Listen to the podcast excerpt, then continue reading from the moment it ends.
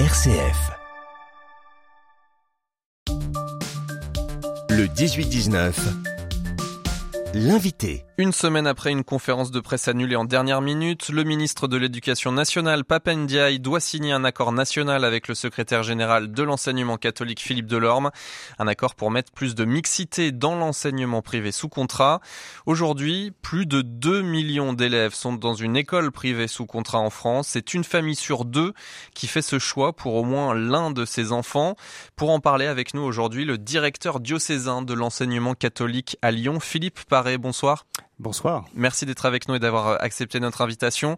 Alors le diocèse de Lyon, c'est 280 établissements catholiques pour 91 000 euh, élèves. Alors depuis quelques semaines, le ministre de l'Éducation nationale prépare le terrain, on va dire ça comme ça, en trouvant euh, normal que l'enseignement catholique prenne sa part dans une forme de mixité sociale. Aujourd'hui, selon Papa Ndiaye, les élèves défavorisés représentent 42% des élèves dans le public, 18% dans le privé. Comment vous accueillez cette volonté ministérielle? Alors nous pouvons dire que le sujet est un sujet intéressant et il faut véritablement s'en emparer. Cependant, la thématique de la mixité sociale écrase euh, les sujets de l'éducation nationale au niveau médiatique depuis, effectivement, vous l'avez dit, depuis plusieurs semaines. Il ne faudrait pas croire que la réflexion sur la mixité sociale arrive comme la panacée pour résoudre précisément toutes les questions qui se posent au niveau de l'éducation nationale. C'est un des sujets, ce n'est pas le seul sujet, et je n'aimerais pas qu'il masque tous les autres. Alors on va en parler en détail, mais quelle est la réalité que vous constatez aujourd'hui? Est-ce qu'il y a un vrai manque de mixité sociale dans les établissements privés sous contrat à Lyon par exemple? Il faut raisonner territorialement. C'est vrai que quand on raisonne Lyon intramuros, effectivement, comme on peut euh, réfléchir dans les grandes métropoles, c'est un vrai sujet, en fait, d'urbanisme et d'histoire de l'urbanisme. Du coût euh, de l'habitat au mètre carré, qui rassemble euh, dans les centres-villes une population plus aisée. Et donc, à partir de là, nous avons des implantations historiques de nos établissements qui, à un moment de l'histoire, pouvait accueillir une population plus socialement fragile, et aujourd'hui, au regard de l'évolution précisément de la géographie urbaine, accueille des populations plus aisées. On peut regarder aussi nos implantations en dehors de Lyon. Nous sommes euh, présents à Villeurbanne, à Vénissieux, à Dessines, à Saint-Fond. Nous sommes présents dans le Roannais, dans les monts du Lyonnais, où il y a une cartographie précisément des établissements dans des zones extrêmement différenciées. Donc, il y a un deuxième écueil à éviter, c'est euh, la généralisation d'une situation que l'on peut observer dans Lyon intramuros, et je serai certainement amené d'ailleurs à nuancer les représentations que nous pouvons avoir sur la sociologie de nos établissements. Effectivement, on est sur quelle sociologie alors, selon vous? Alors, euh, qui sont les élèves finalement que vous accueillez dans vos établissements? L'enseignement catholique est par définition ouvert à tous. Moi, il me semble que la réflexion sur la mixité sociale qui se joue aujourd'hui est moins une leçon à donner à nos établissements qu'un message pour tous. Et ce message pour tous, pour toutes les familles de France, c'est de dire l'enseignement catholique est véritablement ouvert à la mixité sociale et à la mixité scolaire. J'observe que de nombreuses familles s'autocensurent et peuvent se dire, eh bien, nous n'allons pas inscrire nos enfants dans l'enseignement catholique parce que les coûts de scolarité euh, sont trop chers, parce que ce sont des établissements strictement confessionnels qui ne sont pas ouverts à tous, parce que c'est de l'élitisme, ce sont des représentations. Et si la réflexion actuelle sur la mixité sociale peut casser ces représentations et faire en sorte que des familles ne s'auto-censurent pas mais approchent nos établissements, je puis vous dire que les choses changeront. Qu'est-ce que vous entendez par mixité scolaire si ce n'est pas de la mixité sociale? Alors la mixité scolaire, si vous voulez, c'est la différence de niveau scolaire qui peut se jouer entre euh, les enfants, euh, les collégiens, les lycéens que nous scolarisons. Nous ne souhaitons pas ne recruter que des aigles. Nous sommes ouverts effectivement à toute personne de bonne volonté qui souhaitent entrer dans notre projet d'éducation et qui souhaitent très simplement réussir sa scolarité et participer à la réussite de euh, sa propre croissance euh, humaine, intellectuelle et pour celles et ceux qui le peuvent et qui le veulent, spirituelle. Ce que l'on voit également, c'est que il y a des non-chrétiens qui choisissent délibérément une inscription dans l'enseignement privé sous contrat avec une forme de stratégie scolaire, on va dire, une stratégie de réussite scolaire. Est-ce que vous en voyez de plus en plus? Est-ce que c'est une vraie tendance que vous observez? C'est très très difficile effectivement à ce niveau-là d'établir euh, des tendances nouvelles. Je crois que c'est historique puisque nos établissements sont reconnus pour la qualité de l'enseignement, pour la qualité de l'encadrement, pas seulement sur le versant de la discipline, mais aussi pour euh, la qualité de regard porté sur l'élève, une qualité d'accompagnement. Donc, il y a, comme vous le dites, certainement une espèce de garantie de réussite d'une scolarité, mais il y a pour les familles aussi la certitude que l'enfant sera véritablement pris en compte et accompagné. Il ne sera pas laissé au bord du chemin, il n'y aura pas de démission et il n'y aura pas de désintérêt. Il y a la question des élèves boursiers, des élèves en situation de handicap. C'est sûrement euh, l'un des points concernés dans l'accord euh, entre euh, l'enseignement catholique au niveau national et le ministère de l'Éducation nationale. Quelle est la réalité de terrain que vous constatez Est-ce qu'il y a suffisamment d'élèves boursiers, suffisamment d'élèves en situation de handicap dans vos établissements? Pour ce qui relève des, élèves boursiers, effectivement, toutes les statistiques diront que le nombre d'élèves boursiers est moins important dans l'enseignement catholique que dans l'enseignement public. C'est vrai. Et à partir de là, nous ne dissimulons pas nos chiffres. C'est ce que j'évoquais tout à l'heure. Nous sommes ouverts à l'accueil des élèves boursiers et des familles qui traversent des difficultés économiques. Je ne connais pas un établissement, un chef d'établissement qui aurait refusé l'inscription d'un élève pour des raisons économiques à partir du moment où l'élève et sa famille sont de bonne volonté et souhaitent entrer précisément dans notre projet. Pour ce qui relève des élèves porteurs de handicap, à ce niveau-là, alors je n'ai euh, très sincèrement pas les statistiques en tête, mais euh, le raisonnement est le même. Nous accueillons des élèves en situation de handicap, nous accueillons des élèves qui ont des notifications MDPH, nous accueillons des élèves qui sont accompagnés par des AESH, et à ce niveau-là, l'enseignement catholique est véritablement ouvert. Philippe Paré, le directeur euh, diocésain pour le diocèse de Lyon, donc de l'enseignement catholique, est notre invité ce soir. On va vous retrouver dans une douzaine de minutes. Ce sera juste après le journal régional. À tout à l'heure. Le 18-19.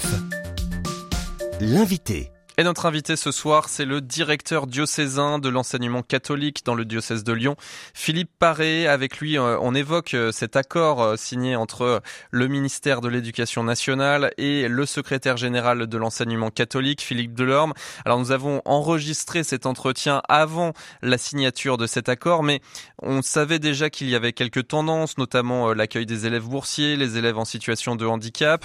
Est-ce que toutes ces semaines où finalement la mixité sociale dans l'enseignement privé a été euh, mise en lumière euh, après les déclarations euh, du ministre Papendiaï. Est-ce que ça a créé une vague de discussion au sein même de vos établissements privés sous contrat? Oui, certainement, parce que effectivement, cette réflexion sur l'accueil de tous ne constitue pas une nouveauté ou un inédit. Je pense que très simplement, l'enseignement catholique redit ses intentions, qui est d'accueillir tout le monde. Et les chefs d'établissement, effectivement, euh, souhaitent le redire et ne souhaitent absolument pas être stigmatisés.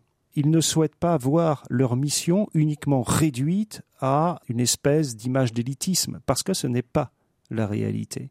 Donc je crois que euh, je puis euh, véritablement profiter de, de, cette parole à l'antenne pour redire très fortement que euh, les chefs d'établissement, les enseignants, les personnels de nos établissements sont pleinement engagés dans leur action avec motivation, sérieux, enthousiasme. Ils font bien leur travail, ils n'ont pas culpabilisé et ils souhaitent, c'est une évidence, accueillir euh, toute personne, quels que soient ses revenus. Ce n'est pas une difficulté pour nous. Les tutelles, comme on dit, euh, des établissements euh, privés sous contrat en France, ce sont les diocèses. Est-ce qu'il y a des disparités territoriales au sein de l'enseignement privé sous contrat en France selon les moyens des diocèses?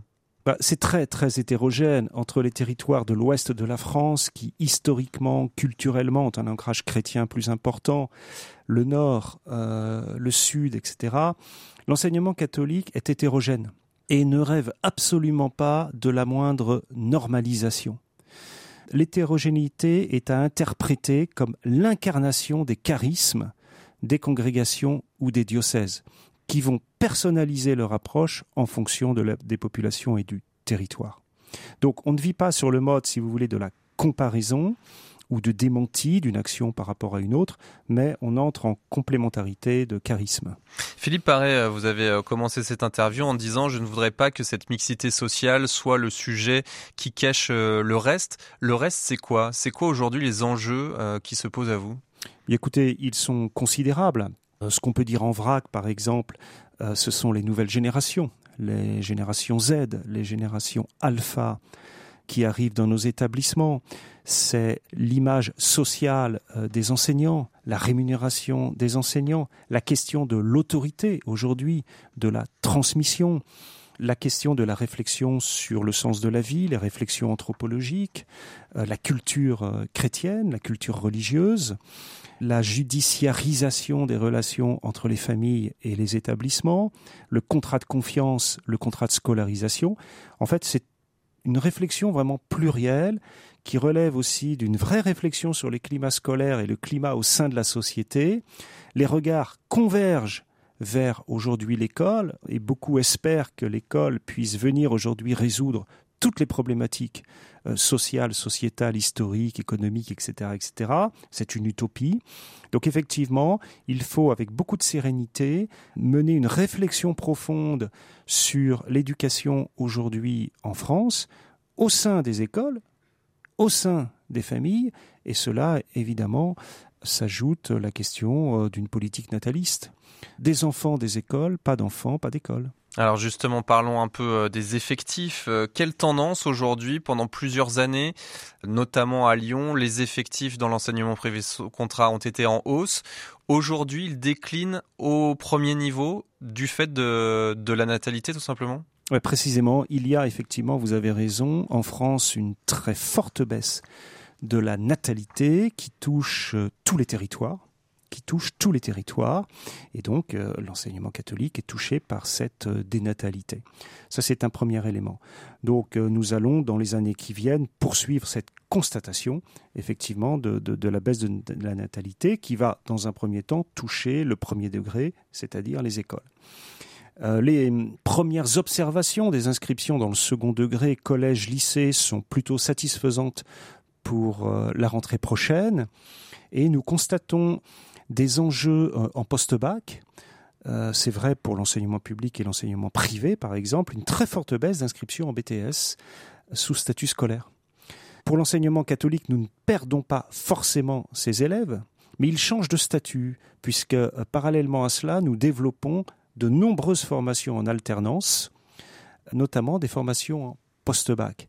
Et puisqu'on parlait de la mixité sociale, c'est un des éléments pour nous de politique très intéressante, c'est-à-dire si nous développons l'alternance, eh bien nous ouvrons en post-bac des formations véritablement accessibles à tous.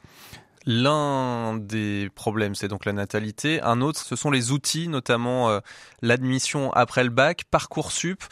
Est-ce que vous constatez une baisse des inscriptions au niveau du lycée? Conséquence de Parcoursup, on va l'expliquer pour les auditeurs. En gros, les établissements privés sous contrat notent plus durement leurs élèves, sont plus exigeants, donc les notes sont moins bonnes.